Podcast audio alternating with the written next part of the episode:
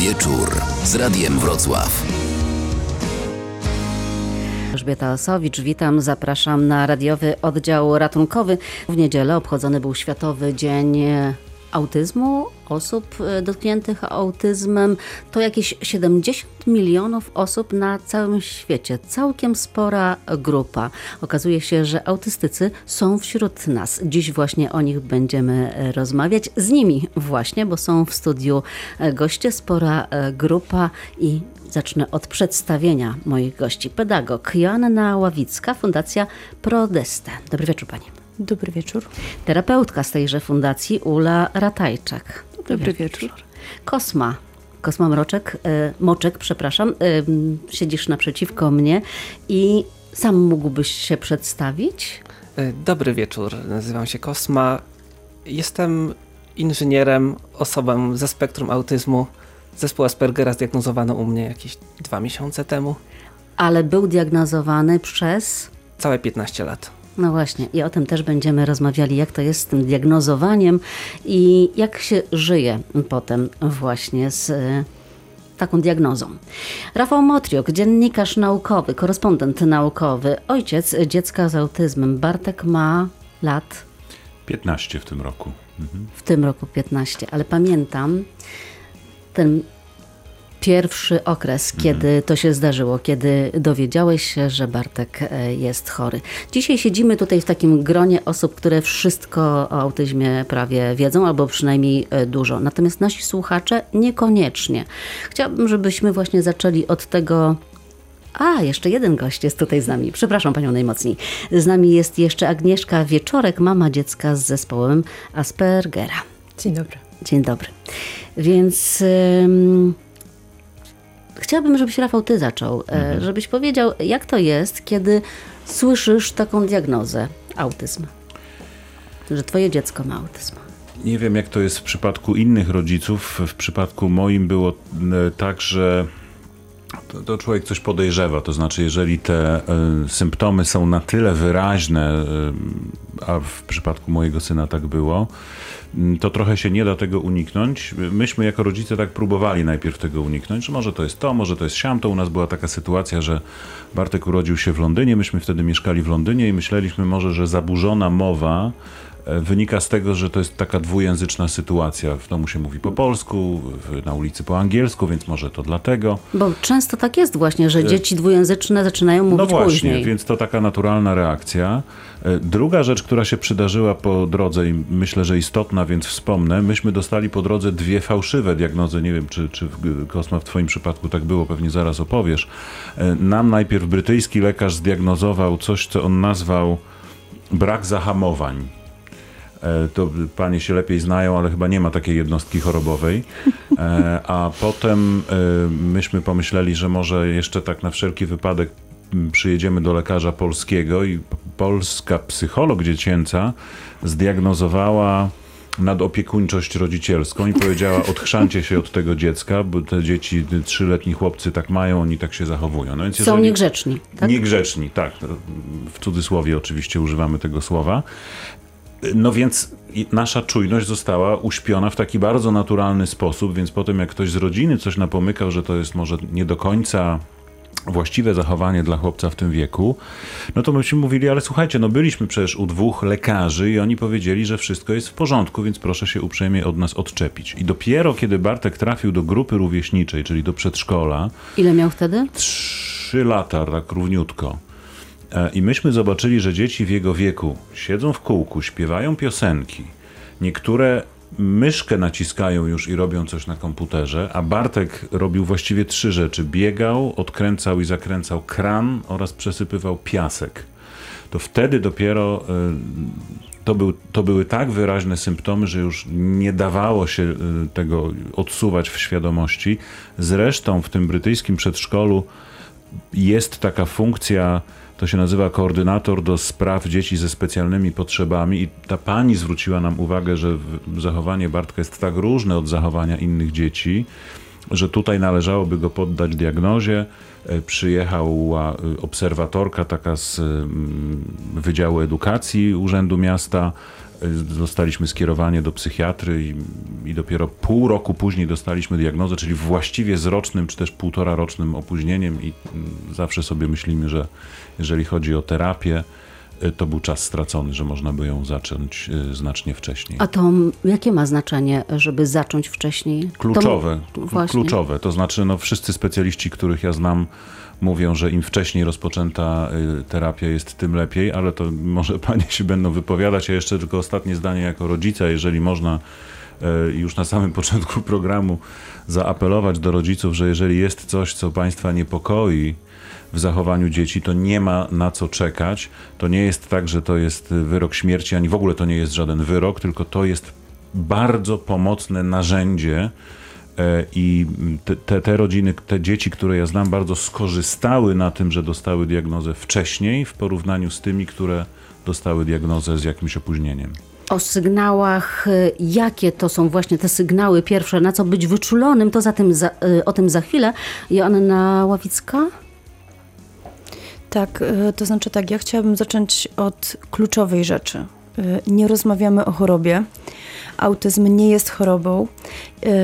To, o czym pan Rafał powiedział, czyli jak ważna jest y, wczesna diagnostyka, y, ona jest istotna z tego, nie z tego powodu, że diagnozujemy chorobę u dziecka i nie z tego powodu, że jeżeli wcześniej je zdiagnozujemy, to jest szansa, że ono nie będzie miało kiedyś autyzmu i że zrobimy tak, że im szybciej, tym lepiej, bo zaczniemy szybko terapię i dziecko przestanie mieć autyzm. Nie. Ona jest ważna dlatego, że im wcześniej rzeczywiście zaczniemy to dziecko wspierać, ponieważ wolałabym używać takiego słowa niż słowa terapia im szybciej zaczniemy wspierać dziecko i wspierać otoczenie, przede wszystkim najbliższą rodzinę, tym jest większe prawdopodobieństwo, że to dziecko, a później dorosły człowiek uniknie różnych trudnych konsekwencji wtórnych, które są wynikiem y, życia z autyzmem w niezrozumieniu, w braku akceptacji i w braku możliwości rozwijania swojego naturalnego wzorca. Ja wiem, o czym pani mówi, natomiast my spędziłyśmy z sobą przedpołudnie niedzielne, e, kiedy to było e, Światowy Dzień właśnie i pani mi to tłumaczyła i rzeczywiście muszę przyznać się, że dla mnie to też była nowość. Ja pewnie jak większość ludzi, myślałam sobie chorzy na autyzm, tak? Wy nie chcecie, żeby tak to e, nazywać. E, Czy- pani Agnieszka Wieczorek. Ja od jakiegoś czasu tak sobie myślę, że to nie jest tak, że nasz synek ma zespół Aspergera. My jako rodzina mamy zespół Aspergera. My jako rodzina musimy nauczyć się funkcjonować w odpowiedni sposób, taki właśnie, żeby dać dziecku wsparcie. Ale nie tylko my jako rodzice, ale dziadkowie, całe otoczenie. A czym się różni y, autyzm od zespołu Aspergera? Pani Asiu.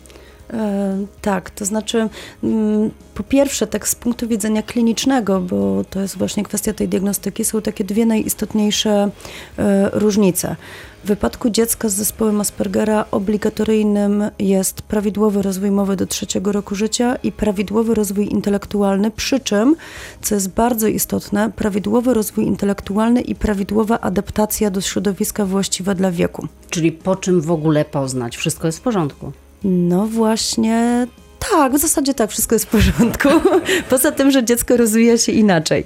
Nie możemy oczywiście myśleć o tym w kategoriach, czy w porządku, czy nie w porządku. Mi się bardzo podobają te słowa, które zresztą pani re- redaktor sama przywołała y, jeszcze przed audycją y, Baron Coena, że to nie jest kwestia mózgu lepszego lub gorszego, tylko jest to kwestia mózgu innego.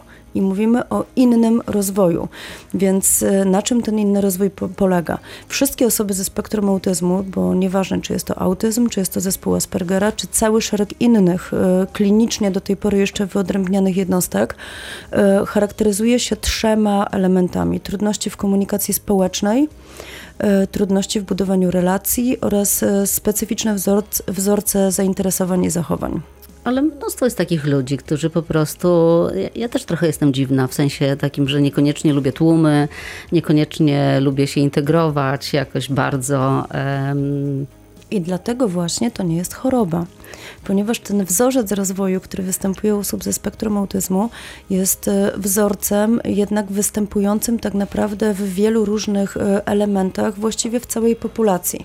Natomiast e, u osób ze spektrum autyzmu ten rozwój społeczno-komunikacyjny przebiega nieharmonijnie. Pewne elementy tego rozwoju, pewne takie najważniejsze momenty rozwojowe mogą występować indywidualnie w różnych e, okresach życia. Pani Janno, pani mówi trochę teoretycznie, a z nami siedzi Kosma, który ma to e, przerobione na własnej skórze. Powiedz, jak to było e, z tobą, bo ty trafiłeś do pierwszego lekarza, jakiejś do poradni, jeszcze będąc naprawdę małym dzieckiem. co wtedy? Tak, trafiłem do poradni psychologiczno-pedagogicznej w wieku 5 lat, y, ponieważ rodzice stwierdzili, dziecko bardzo zdolne, trzeba coś z tym zrobić. dziecko bardzo zdolne, trzeba coś z tym zrobić. No tak, to były, to tak. były dosyć dawne czasy, kiedy Aha. jeszcze nie było pomocy dzieciom zdolnym właściwie indywidualny tok nauki istniał wyłącznie dla dzieci, które miały problemy. Ale jak ty miałeś 5 lat, to czym to przejawiało się, że, że to właśnie tak rodzice stwierdzili, że bardzo zdolne? No jeśli czyta się książki o jakieś 5-10 lat starsze niż ja sam, które są z liceum, momentami książki dla dorosłych wręcz bardzo trudne, jeżeli rozumie się matematykę na poziomie uniwersyteckim. Mając zaraz 5 lat zacząłeś czytać książki i matematykę rozgryzałeś? Yy, tak, nic innego nie robiłem. Mój synek najpierw umiał mówić, potem umiał chodzić, najpierw umiał czytać, potem liczyć, pisać, ma 5 lat, czyta książki. Od trzeciego roku życia czyta książki kolegom i koleżankom w przedszkolu. Kosma, jeszcze y, dokończ. Y, I co wtedy się wydarzyło? Właściwie nic się nie wydarzyło. Dostałem indywidualny tok nauki dla dzieci zdolnych, zupełna nowość i nikt jakoś specjalnie nie zauważył tego, że ja nie mam kolegów, że właściwie nie potrafię za bardzo nawiązywać kontaktu z ludźmi, bo właściwie wszyscy byli zadowoleni. Rodzice byli zadowoleni, nauczyciele byli zadowoleni. Ojej, bo on tak się świetnie uczy. No to jest duma dla rodziców, tak, tak. To niewątpliwie jest duma, tylko... Jak ty się czułeś?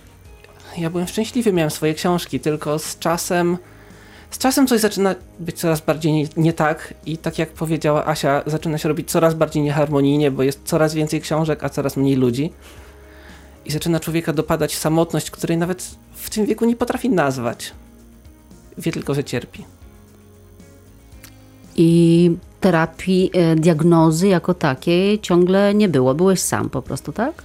Nie było żadnej diagnozy. Były, pojawiły się problemy w nauce, pojawiły się coś, co z dzisiejszej perspektywy nazwałbym chyba depresją.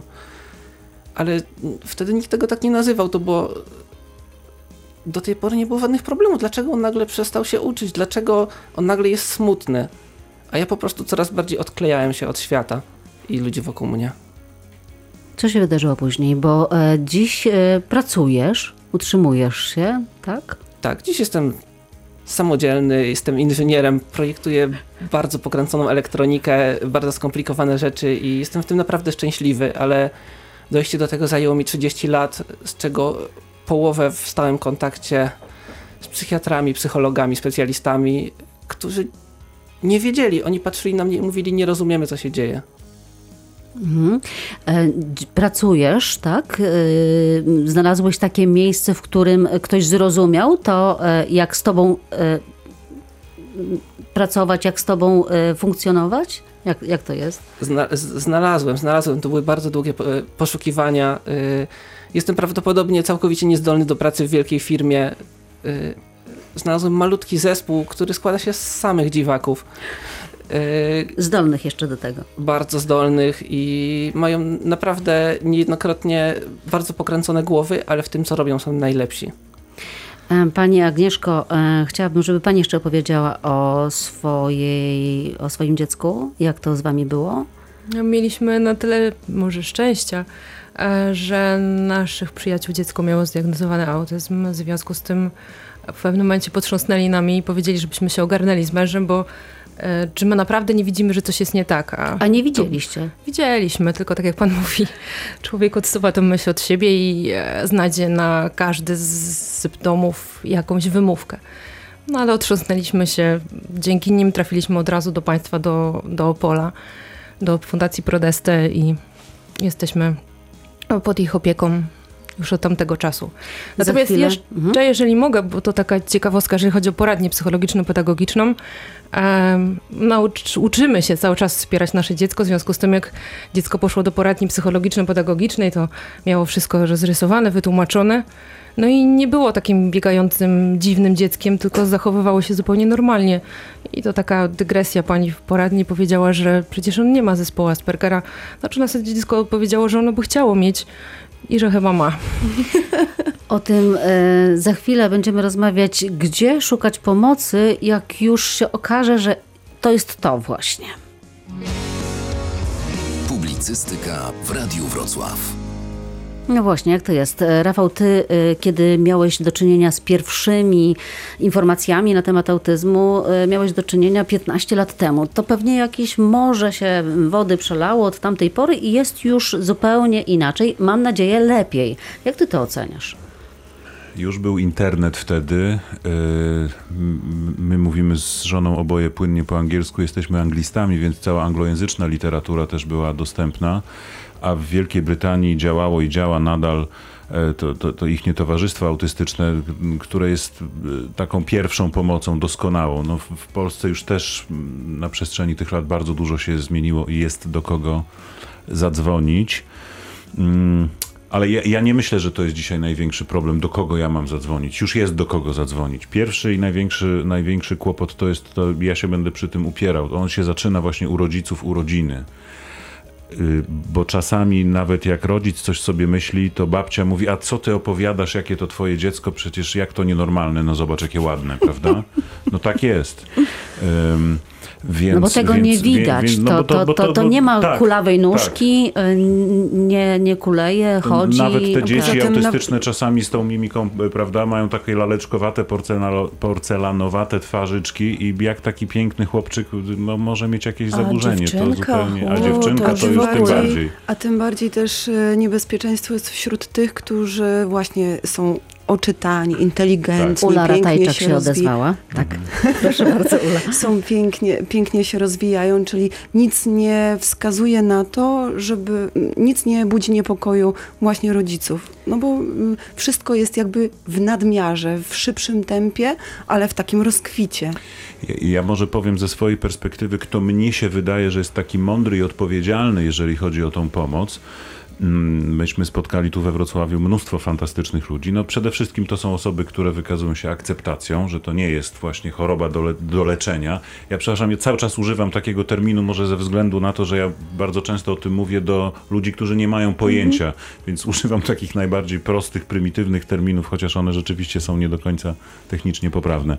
Więc ktoś, kto się wykaże zrozumieniem, akceptacją, ktoś, kto nie mówi, że, że to jest nienormalne i że to trzeba leczyć i że to dziecko na siłę trzeba mu rączkę Zmienić. wykręcić tak, żeby, żeby ono się dostosowało do zewnętrznego świata.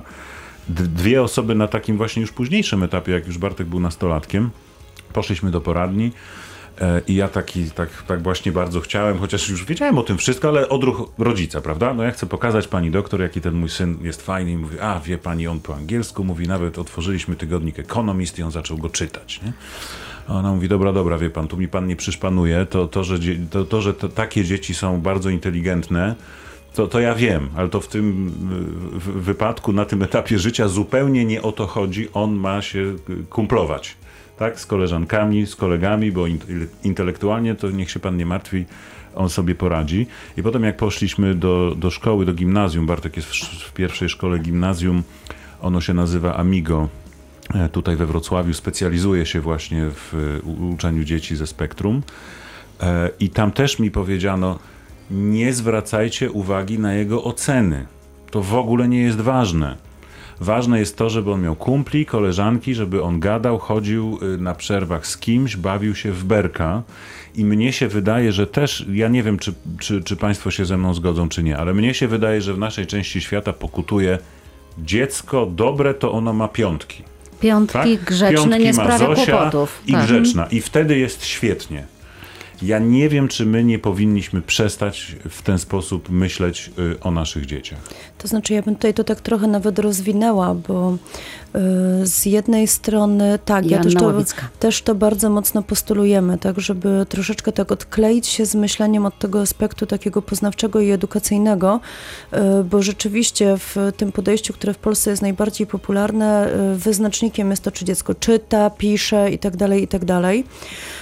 Ja nawet swego czasu tłumaczyłam na wielu szkoleniach czy warsztatach dla rodziców, że słuchajcie Państwo, jeszcze w, niedawno, w ubiegłym wieku, my żeśmy mieli w Polsce ludzi, którzy mieli po 60 lat i nie potrafili czytać, a byli uznawani za niezwykle mądrych ludzi, tak, za pewne autorytety w grupach społecznych i tak dalej, i tak więc naprawdę czytanie nie jest wyznacznikiem niczego. Ja podobnie jak Kosma czytam od niepamiętnych czasów. Ja zaczęłam czytać e, przed czwartym rokiem życia, tak samo jak Kosma we wczesnym dzieciństwie przeczytałam no to całą, marzenie każdego rodzica przecież. Całą klasykę literatury i ja nie uważam, żeby to było coś, co stanowi o, nie wiem, społecznym jakimś takim aspekcie rozwoju człowieka. To jest po prostu czytanie. Natomiast druga sprawa jest taka, że też nie do końca się zgodzę z tym ujęciem takim, że dziecko ma się kumplować, ponieważ e, ono ma być przede wszystkim e, szczęśliwe i usatysfakcjonowane ze swoich kontaktów. Niestety, druga strona medalu jest taka, że bardzo często to podejście terapeutyczne jest skierowane na to, żeby dziecko realizowało kontakty społeczne w sposób taki sam, jak dzieci neurotypowe. A to tak nie jak działa. Wszyscy. A to tak nie działa. I niekoniecznie musi być tak, że to dziecko będzie nagle miało dziesięciu kolegów, będzie zapraszane na wszystkie urodziny, samo będzie zapraszać i tak dalej, i tak dalej. E, kiedy słyszę często od rodziców czy od specjalistów, jak to zrobić, żeby on miał kolegów, albo jego nikt nie lubi, a co my mamy zrobić? Ja mówię, proszę Państwa, jeżeli jest taka sytuacja, to nauczcie go, jak radzić sobie z samotnością. To, co powiedział Kosma, ten moment, w którym y, czuję, że jestem samotny, to jest bardzo ważny moment, bo on w życiu człowieka ze spektrum autyzmu może się wiele razy pojawić. I z tym uczuciem samotności też trzeba nauczyć się sobie radzić. My nie możemy odcinać człowieka z autyzmu od jego naturalnych przeżyć, tylko pomóc mu je zrozumieć. Jeżeli ja zrozumiem, y, że jestem samotny, mimo tego, że mam wszystkie moje książki, w związku z czym przecież jestem szczęśliwy. Mogę czytać książki od rana do nocy, ale coś mnie gryzie. Kosma powiedział, czułem tylko, że, mnie to, że, że cierpię i nic więcej. Tak, ale jeżeli, przepraszam, mogę wejść w słowo, chyba dobrze jest dać te, takiemu dziecku czy nastolat, nastolatkowi narzędzia Zdecydowanie. do, do, do, do wychodzenia to jest, z tej to jest właśnie ta prawda? kluczowa mhm. sprawa. Natomiast, to już wchodzimy w terapię właśnie, tak? Tak, natomiast mhm. żeby dać narzędzia, to jeszcze człowiek, który ma je przyjąć, musi też mieć e, świadomość możliwości skorzystania z tych narzędzi. Przyrównując to do innej sytuacji. Wyobraźcie sobie Państwo, że dziecko niewidome od urodzenia nie dowiaduje się, że jest niewidome. Czy ono będzie chciało podjąć wysiłek e, nauki poruszania się samodzielnego po mieście z laską, e, używania, że tak powiem brzydko, e, bo to nie jest właściwy termin, psa przewodnika, czy ono będzie chciało podjąć wysiłek nauki Braille'a? Nie będzie chciało. Ono, musi, ono, ono żyje w świecie stworzonym dla ludzi widzących, samo nie widzi od urodzenia. Jeżeli nie będzie miało świadomości tego, co może stać się w jego życiu, jeżeli te trudne umiejętności opanuje, no to przecież tego nie zrobi. Bardzo to ciekawy, z dzieckiem z autyzmem. Właśnie, bardzo ciekawy przykład też pani podała wcześniej w rozmowie, kiedy spotkałyśmy się e, w niedzielę, o tych leworęcznych. E, to, tak, to... to jest chyba najprostszy przykład, chociaż... E, Ale proszę przypomnieć. Tak, chociaż już naprawdę tysiące ludzi strasznie się denerwuje, że o tym mówię. Ale, Ale to, tak to działa na wyobraźnię. Leworęczność jest jednym z najprostszych przykładów odmienności rozwojowej w populacji. Większość ludzi jest praworęcznych, część ludzi jest leworęcznych. Ta leworęczność pociąga za sobą konsekwencje. Zarówno takie funkcjonalne, czyli jeżeli dostanę nożyczki dla praworęcznych, będzie mi ciężko, jeżeli będą mi kazali e, pisać e, piórem wiecznym, to narobię kleksów, przebiję kartkę i tak dalej, i tak ale też pociąga konsekwencje takie już e, nie bezpośrednio wynikające z leworęczności. Dużo dzieci leworęcznych ma wady wymowy, ma problemy z koordynacją, z orientacją przestrzenną, czyli nie coś, co jest związane z samymi funkcjami Ale manualnymi. jeszcze 60, w latach 60., 70., może nawet jeszcze później. E, Oczywiście, do lat 80. Tak, próbowano leczyć z leworęczności. Tak. Moją, Wręcz... moją dominującą e, ręką jest lewa i nie mam co do tego żadnych mm. wątpliwości, ale babcia uważała, że to jest dzieło szatana, więc zostałem zmuszony Oczywiście. do pisania prawą ręką i dlatego nikt łącznie Oczywiście. ze mną nie jest w stanie przeczytać mojego pisma. Cała masa ludzi przez to przeszła i tak naprawdę przechodzi do dziś, chociaż już w mniejszym stopniu, bo teraz to jest na zasadzie, a spróbujmy, może jednak będzie pisał prawą, a kiedyś to było obligatoryjne. Dziecko było niepełnosprawne, było uważane za, brutalnie mówiąc, upośledzone edukacyjnie. Rozmawiamy o autyzmie dziś w Radiu Wrocław, za chwilę o systemie edukacyjnym. E, Czy y, system jest przygotowany na to, żeby przyjąć osoby z autyzmem?